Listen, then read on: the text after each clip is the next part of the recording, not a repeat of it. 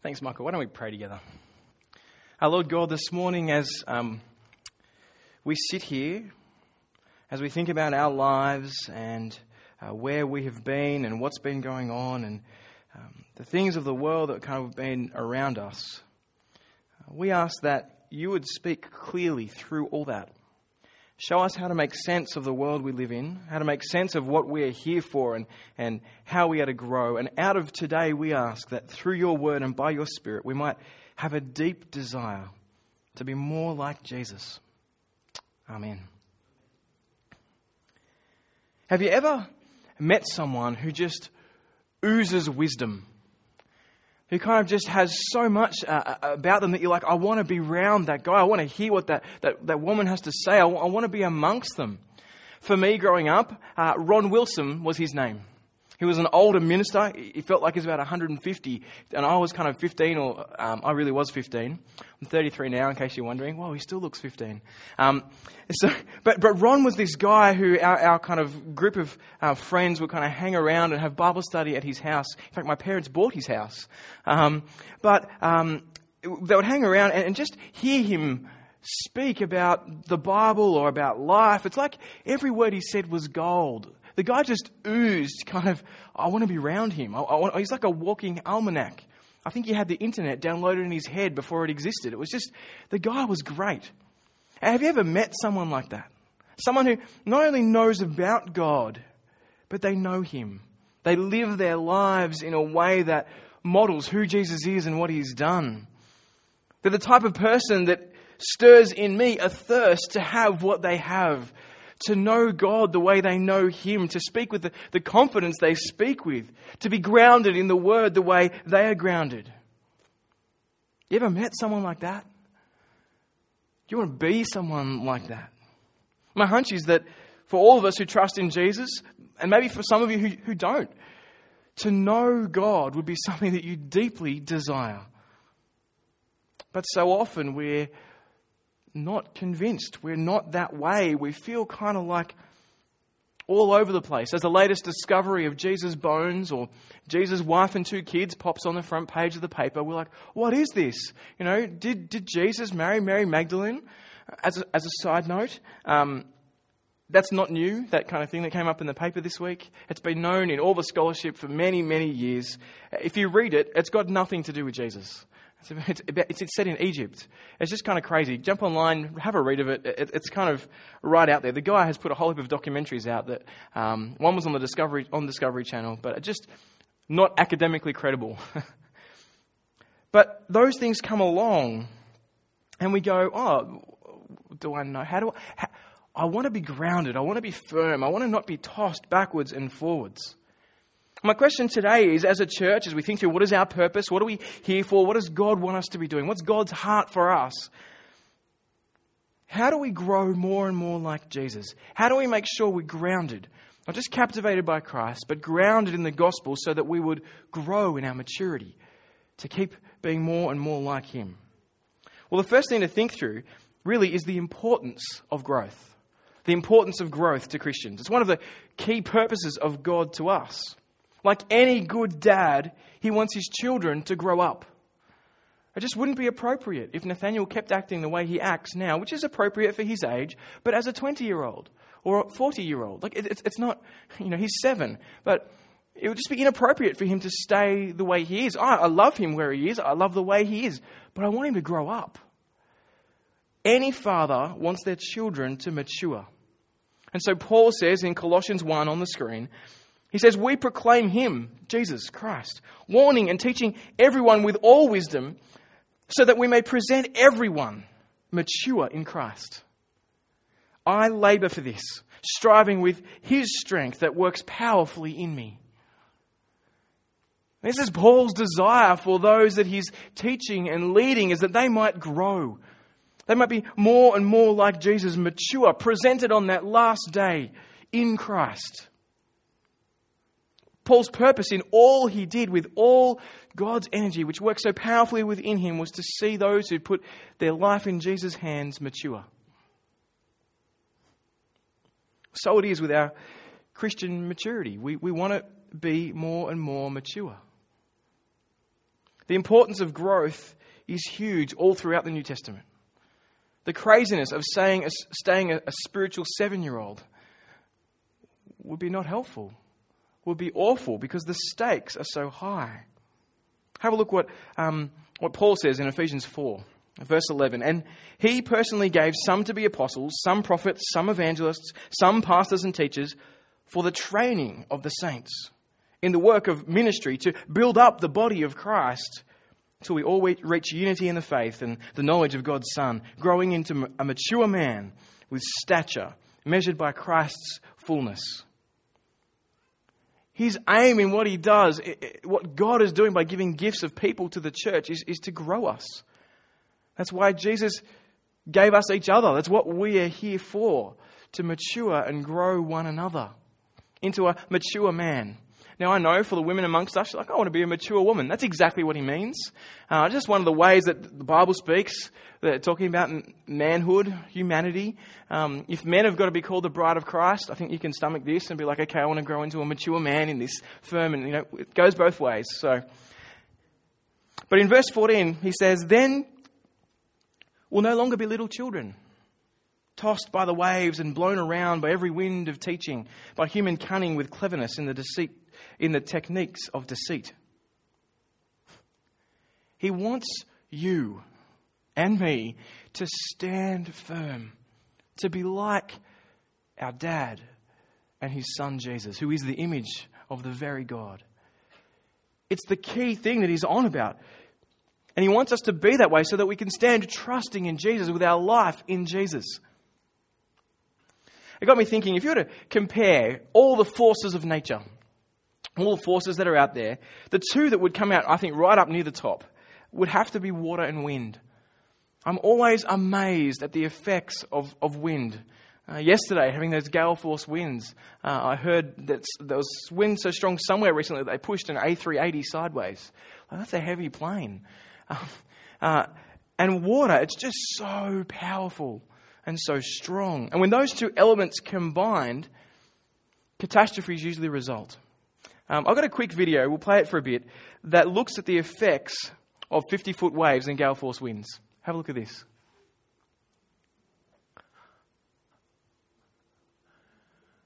Apparently, there's about a thousand people on that ocean liner. I don't know how well they are.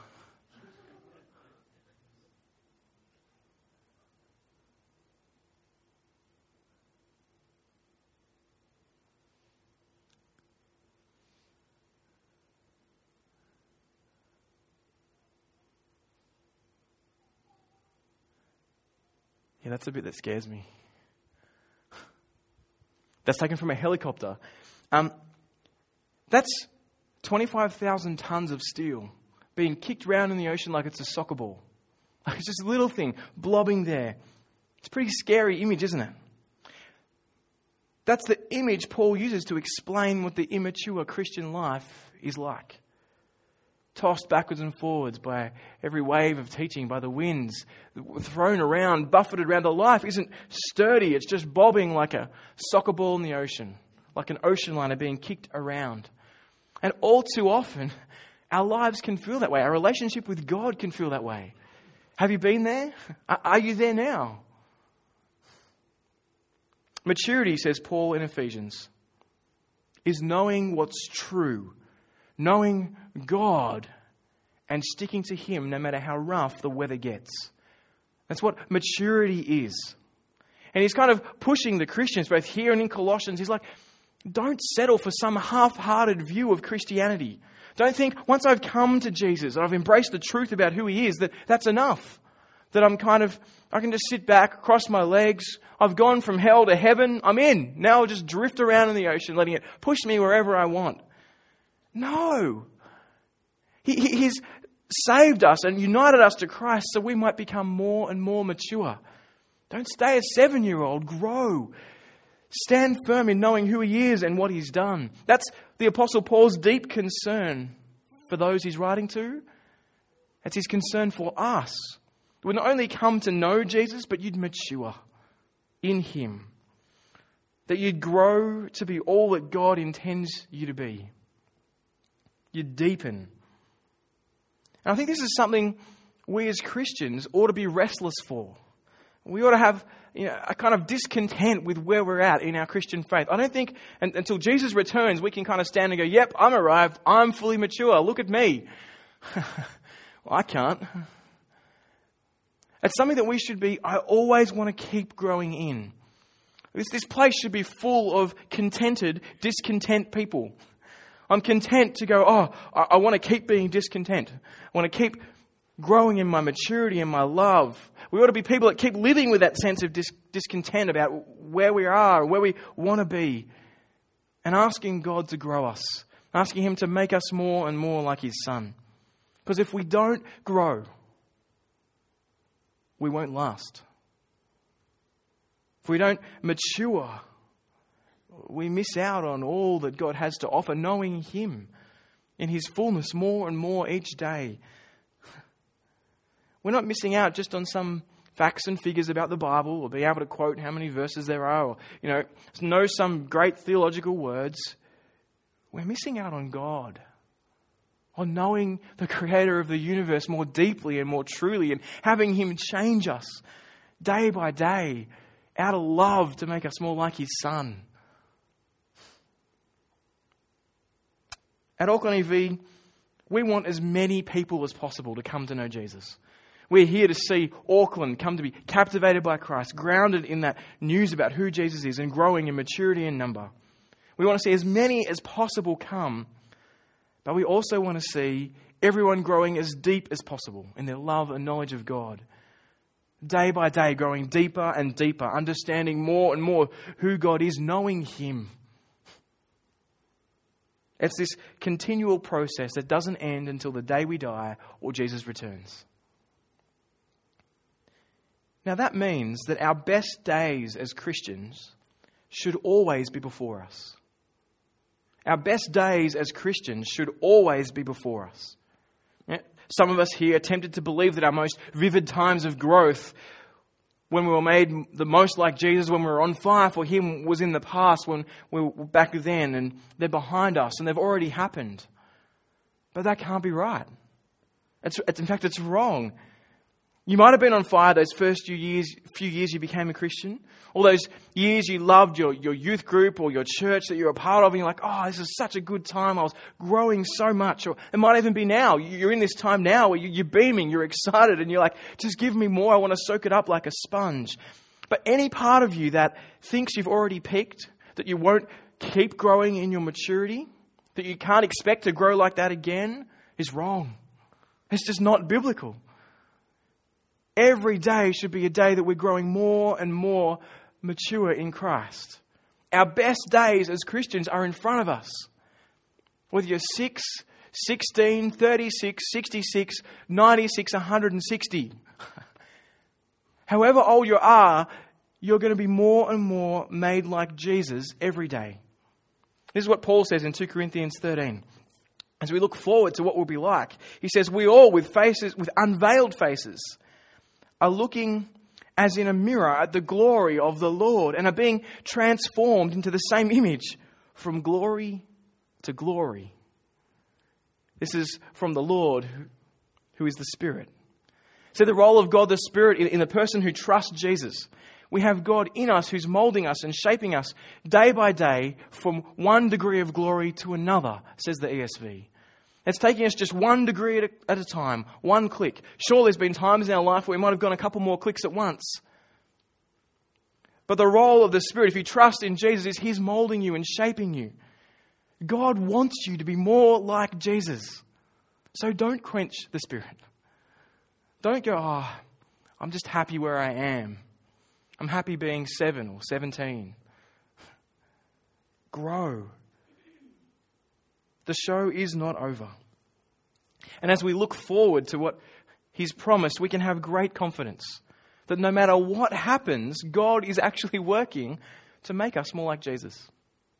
Don't know if you ever thought that before, but God uses everything we have, everything that is, to make us more like Him. Have a look at Romans 8 28. It's one of these verses that you know, lots of Christians love. It's like you call them the rabbit foot you know, verse. You know how people get rabbit feet? They think they're lucky, or I don't know, hang them off the dashboard or the nodding Jesus. I don't know. Whatever it is, people kind of think, oh, this is the great verse that I'll tattoo on my arm, or I'll, you know, I'll put uh, up on the wall, or I'll turn into a skywriting in the sky. This is kind of, this is so good, right? But it actually is true. And listen to what it says. We know that in all things God works for the good of those who love him who've been called according to his purpose. For those God foreknew, he also predestined to be conformed to the likeness of his Son, so that he might be the firstborn among many brothers. It's great, isn't it? God works all things for the good of those who love him. If you're someone who is saying, Yes, I trust in Jesus, God is working for your good. But the thing to remember is, it might not seem like your view of good at the time. Like any father who knows what's best, any good father who knows what's best for their children, God sometimes doesn't give us what we want, but enables us to grow His way, to mature, to go through hardships. But what this is saying is that every single thing that happens in this universe around you, to you, is God conforming you to the likeness of His Son. That's what He wants to do. That's what He promises to do. See, maturity isn't just merely doing right things. Oh, I know the right way to act, or knowing right things. It's being made like Jesus. The reason we can have confidence is that it's God who's doing it. Every moment, every situation, whether it's full of pain or pleasure, He wants to use it to make you more like His Son. Son.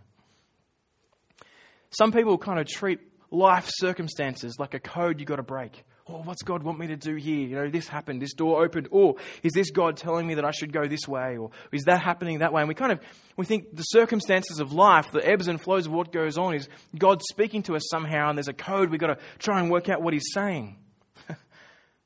People say, I wish God would speak more. I wish I'd know what He want me to do. Here's the thing this verse actually says that no matter what happens, God is doing it to you. He's molding you and shaping you according to His will into the likeness of His Son.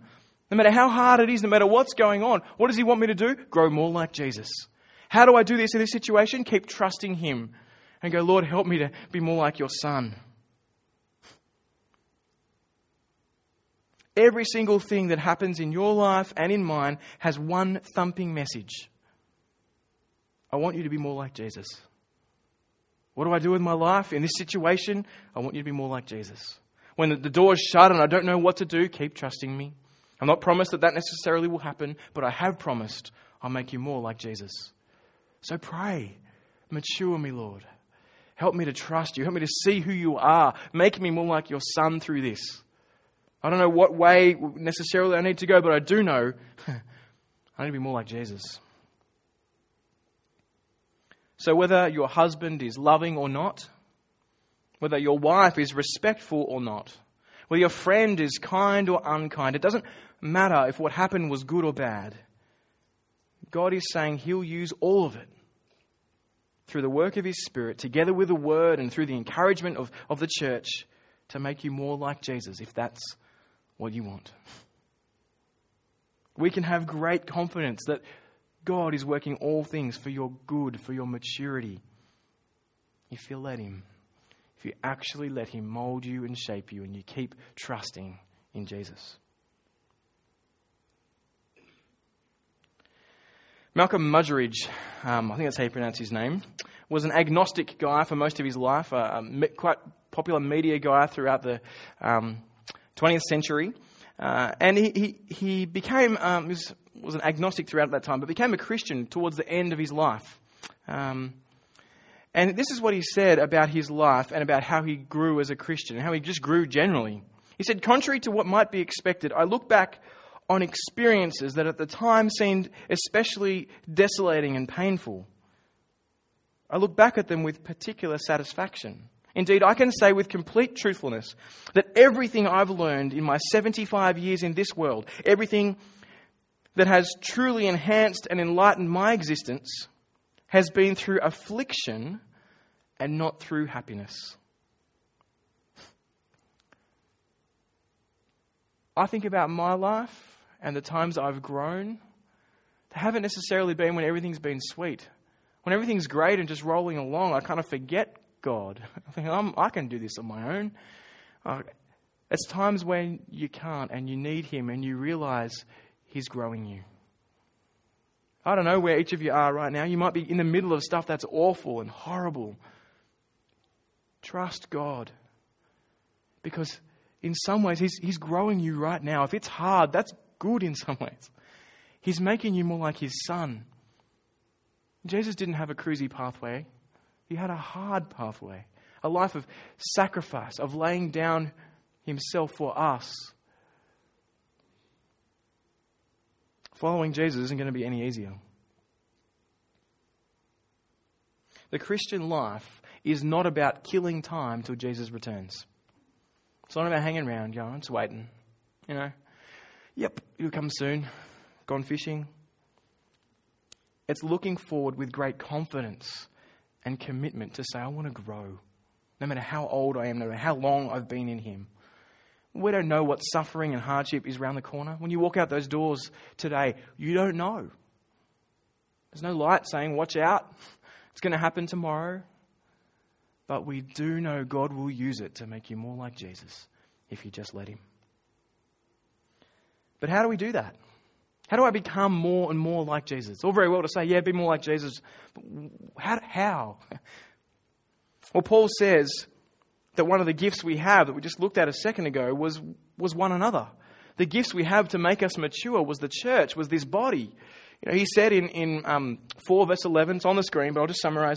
He'd given people who were prophets and apostles, who'd written down God's word for us. He'd, he'd given us evangelists to, to, take out this word and to tell people the news. That's what evangelist, the evangel just means gospel or news. They're like news spreaders um, to spread the kind of great news of who Jesus is and what he's done so that you and I could hear about him. He's given us pastors and teachers who've explained this word to us and have taught us what it means to, to follow Jesus. And this isn't just a full time pastor. There, there, are people here amongst us, I know, that, that are evangelists. There are people here that, that teach and pastor one another. We've got 20 Connect group leaders in our church who are meeting together each week with some of you uh, around the Word, growing people in their love and knowledge of God, showing people who Jesus is from the Scriptures, opening that up and bouncing it round. See, Connect groups are a great way to grow more and more like Jesus. To be honest, to be open, to say, I want to let God's Word, God Himself mold me and change me through His Spirit, by His Word. The role of a pastor is to teach and equip God's people, to prepare God's people for, for works of service. All throughout Scripture, there's this one another language used where we're to be doing exactly that teaching and encouraging one another. So I was thinking about us as a church. I'm like, I think one of the things that's really hard for us here at Morning Church is actually where we meet. While it's like phenomenally comfortable uh, and our projector's great uh, and the sound's pretty good. Um, you know, and it's kind of quiet. We, we, the rain doesn't come in. One of the issues is um, we're kind of conditioned to do certain things when we come to a movie theatre. When you walk through a movie theatre, you normally just sit down away from others, um, so there's a gap in between. You make sure there's no one near you, so you've got a clear view. Uh, and then you just shut up and eat popcorn and drink drinks and listen to what they've put on and spend millions of dollars doing on the screen. And then you walk out and go, oh, and that's it. Like that's we might think about it. It might be like, oh, this has got me thinking. But we kind of conditioned to cinemas to kind of come in and go, oh, I'm, I'm, I'm just going to be entertained. And that's a problem for the view of the biblical view of church. We come together to build one another up, to encourage one another, to open the word together, to think, to talk, to, to, to, to celebrate what God is doing, to sing together as we remind each other of the truths of who Jesus is. And so I want, to, I want to say for us here particularly, fight the urge when you come in. Bring popcorn, by all means. Bring it along. It'd be great. When I'm going too long, just peg it at me. It'd be fun. But don't come in to sit and do nothing.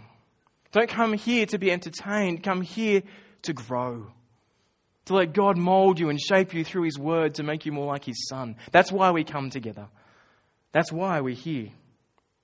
Um, the first church Sarah and I were kind of involved with, it was a church plant um, was great because um, I actually preached on this passage in that church, and we met um, in a gym, which is such a helpful place to meet. And I looked back over the sermon, and it was quite funny. I, would written before we were here. This is this was uh, 2006. All right?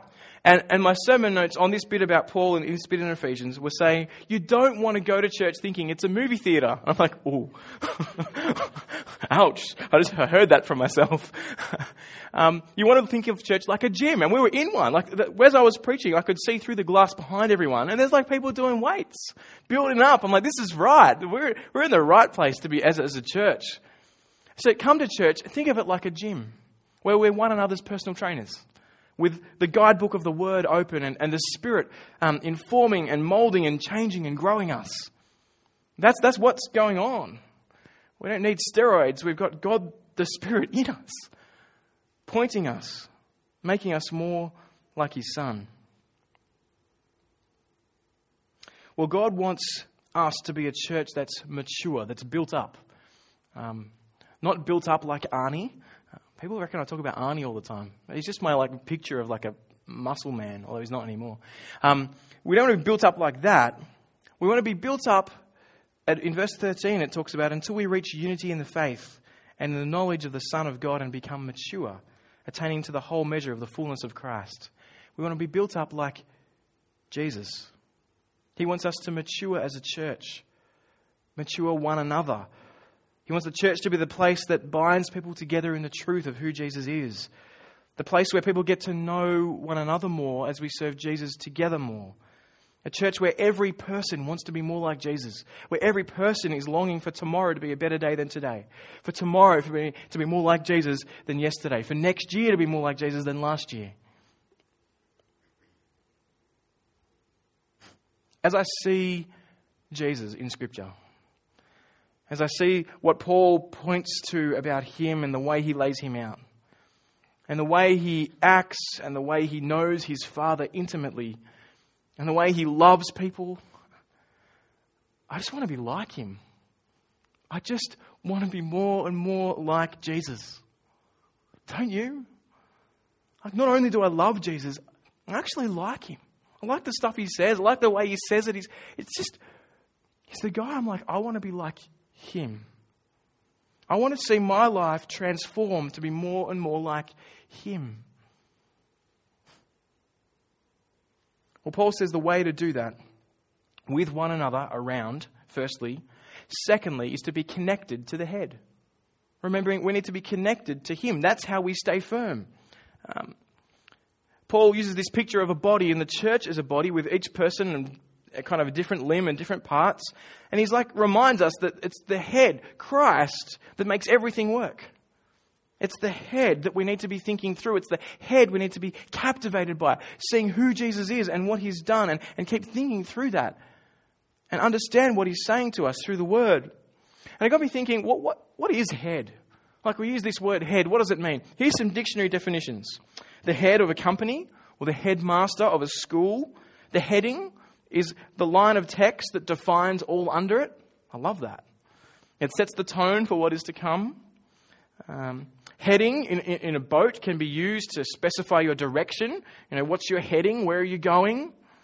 Headquarters are the central office, the directional center of an enterprise. In military terms, it's the place in which a commander performs his functions of command. I love that. Jesus is our head. He is the place in which the commander performs his functions of command. The head spring, the headwaters, the fountainhead, the source of water which a stream or a river arises from.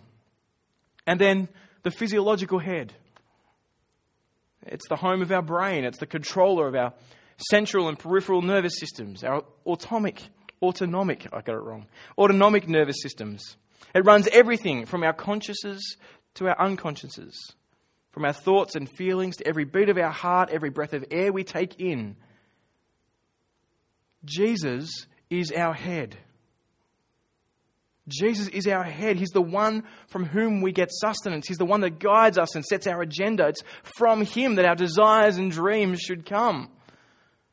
And we get to be part of His body. We get to be part of the outworking of what He's doing in His world through this church, through we get to be in harmony with Him and with one another, exercising the gifts He's given us, building one another up, so that we might see others come to know Jesus and matured in Him and standing perfect on Christ in the last day. See, that's where the Christian bodybuilding image is, different from the, the world's bodybuilding image. Um, the reason that Arnold Schwarzenegger doesn't like team sports, I've said this before, is because he has to share the glory. That's what he quotes in his autobiography. Um, I don't like team sports because you have to share the glory. But for us, we're about God's glory. We work together and build one another up so that we all may be standing on that last day. Not so that we look awesome, but so that each of us are there, trusting in Jesus. And as we live in a world of rough seas, and they're rough, they're going to keep being rough. There's extremely strong winds pushing us around, people saying, don't do this. Do you know how much money is spent on marketing to make you think you are the most important person in the world? Man, imagine if the church had that much money to spend on marketing about Jesus. Imagine, imagine what we could do then and show the truth rather than kind of like, yes, it's all about you. We've got to stay connected to the head, the command center, the control place if we are to endure. You want to be mature? Keep coming back to the Word, seeing who Jesus is, what He's done. Keep reminding yourself of the amazingness of this one. And then hear His commands. Hear the way that those He's trained up and sent out to make disciples who make disciples who make disciples of all nations. Hear the way they speak to us about what to do and how to live. Make this the central part of what we're about. God has spoken to us. God speaks to us. But so often I'm going, ah, oh, what does he want me to do? He's crying out from his word. His spirit is there, waiting to convict me, waiting to take that word and make it come alive. I was reading an article um, a year back, actually, uh, but it was on the statistics about how important engaging with the Bible is.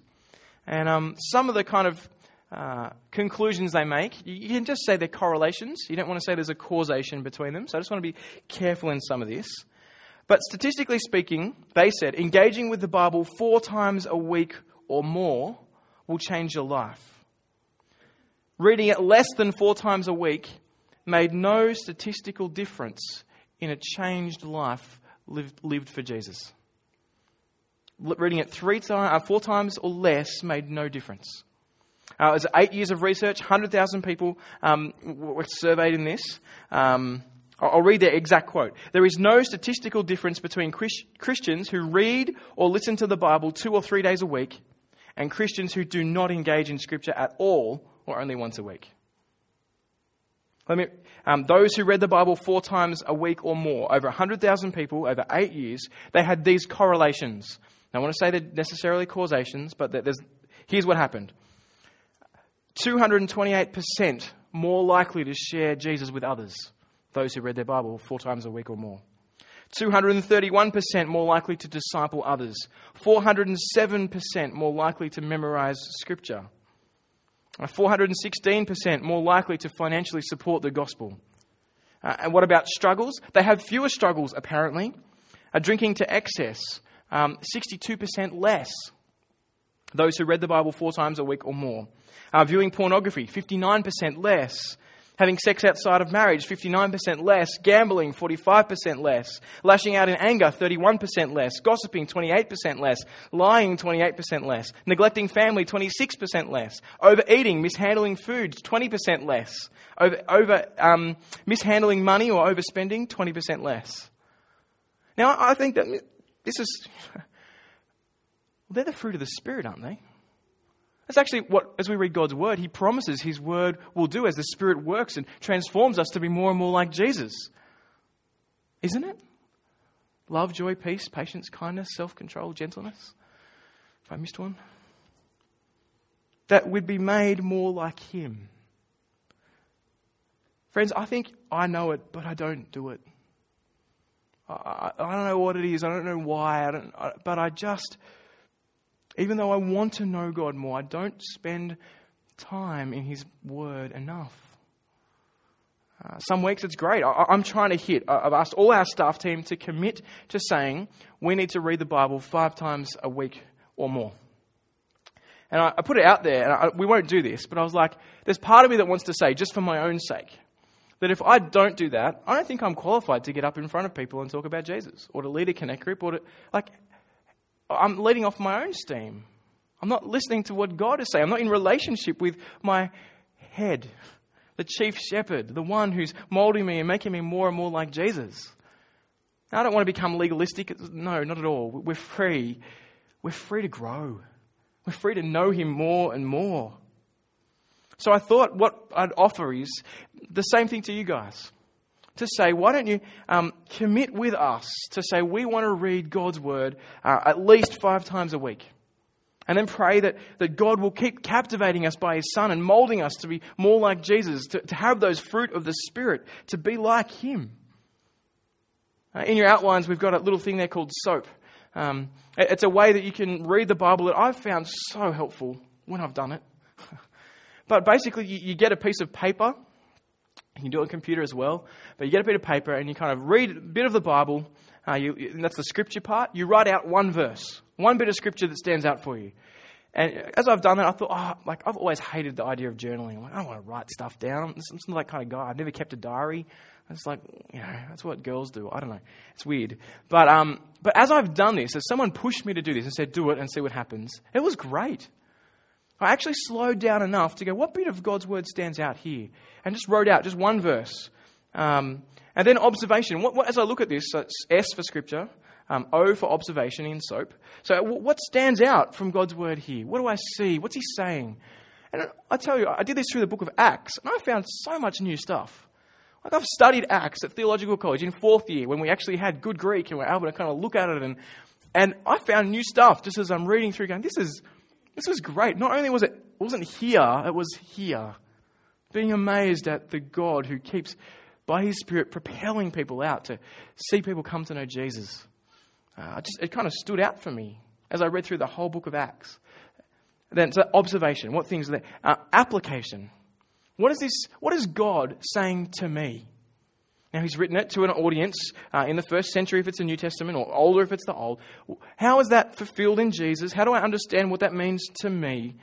Where do I sit in this big picture? What is, you know, I might be amazed at something, I might have seen some observation. What does that mean in terms of how I'm going to change? That's the application. And then prayer, P.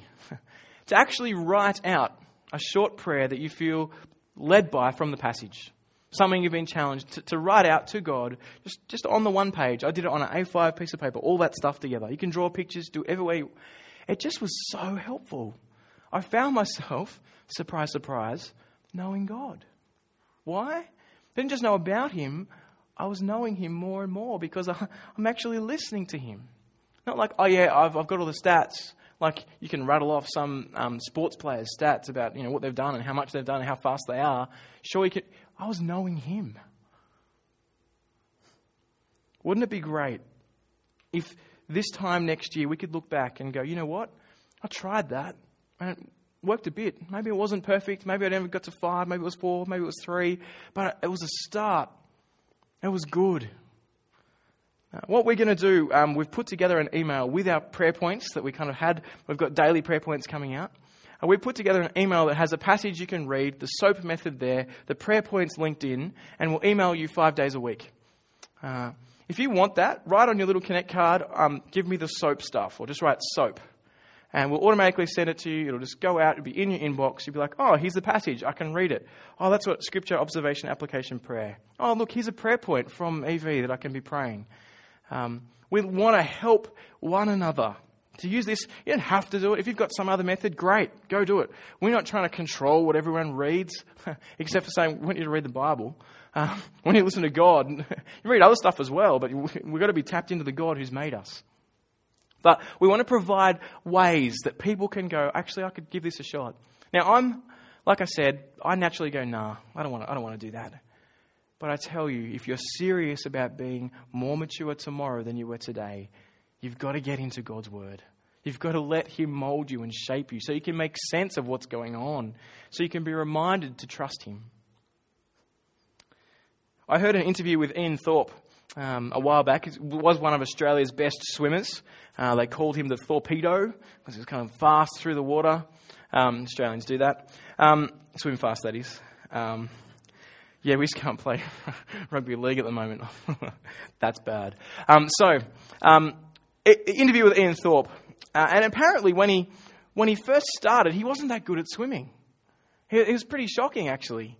And so when he first started, he, he kept kind of finishing well down the order. He wasn't kind of this superhero. He wasn't born with fins. He just was kind of slow. But the thing was, he was particularly disciplined. And he didn't care about what position he came. He had no regard for that at all, apparently. He cared about beating his personal best, his PB. Every race was about beating the PB. It's all about the personal best. It's all about each race swimming just a little bit faster than the last one. Just a little bit more, a little bit more, and a little bit more until he was the fastest guy in the world in a pool. Christian maturity is all about our PB. We have a Savior who's died on the cross for us. He's presented us perfect to Christ, to, to, to God. And He's enabled us to say, You're free now to run, to be more matured, be made more and more like me. I want to make you more and more like me. Trust me. We need to be about each day being a PB. I want to just make it. I'm not going to try and win. I'm not going to try and kind of think that I can do it all and, and start trying to, like a weightlifter walks out. You know, imagine me walking out and go, yeah, I can lift 180 kilos. like, that's going to happen. Right, but if I just start with the bar and go, hey, it's a PB. I haven't lifted a bar in like four years. that's good. And then the next, the next kind of week, I'm, I'm going the bar with like a kilo on each side. Well, after a while, two, three years, I'm going to be lifting 180 kilos. Like, it's just physiology, it's how we are. It's how we grow, it's how we mature. If we as Christians take maturity to be a PB type thing, where each year I want to be a little bit more mature. Next 12 months, I want to be stronger in these areas. You know, maybe the last 12 months was an absolute shocker for you. Just a whole lot of stuff's gone on, and, you know, that, that you've kind of feel like you've gone backwards. You kind of regressed in years in a way you probably don't want to in Christian maturity. Well, Jesus has died for us, He's paid the price. We're in Him. Let that one go through to the keeper and just go, right, I'm going to start afresh. I'm going to start with where I am and move forward. And that's one of the first steps to growing as a Christian, to maturing. It's to recognize where you're at today. Where am I at now? Let's actually be honest with myself. What things in my life do I need to go, all right, I've got to sort this out? you know it. If you trust Jesus, God's Spirit's in you and He's kind of prompting you, kicking you, helping you to go, oh, yeah, there's this area for me I need to work on. Write it down, share it with someone. And, and say, look, I'd love you to be praying for me to grow in this area. My goal for this year or this, this quarter or this month is to just, just one thing to grow in this area. It might be praying. It might be getting into the Word and starting the soap thing. It might be stopping some kind of sin you know you've been doing and you need to say, No, I need to be more like Jesus here.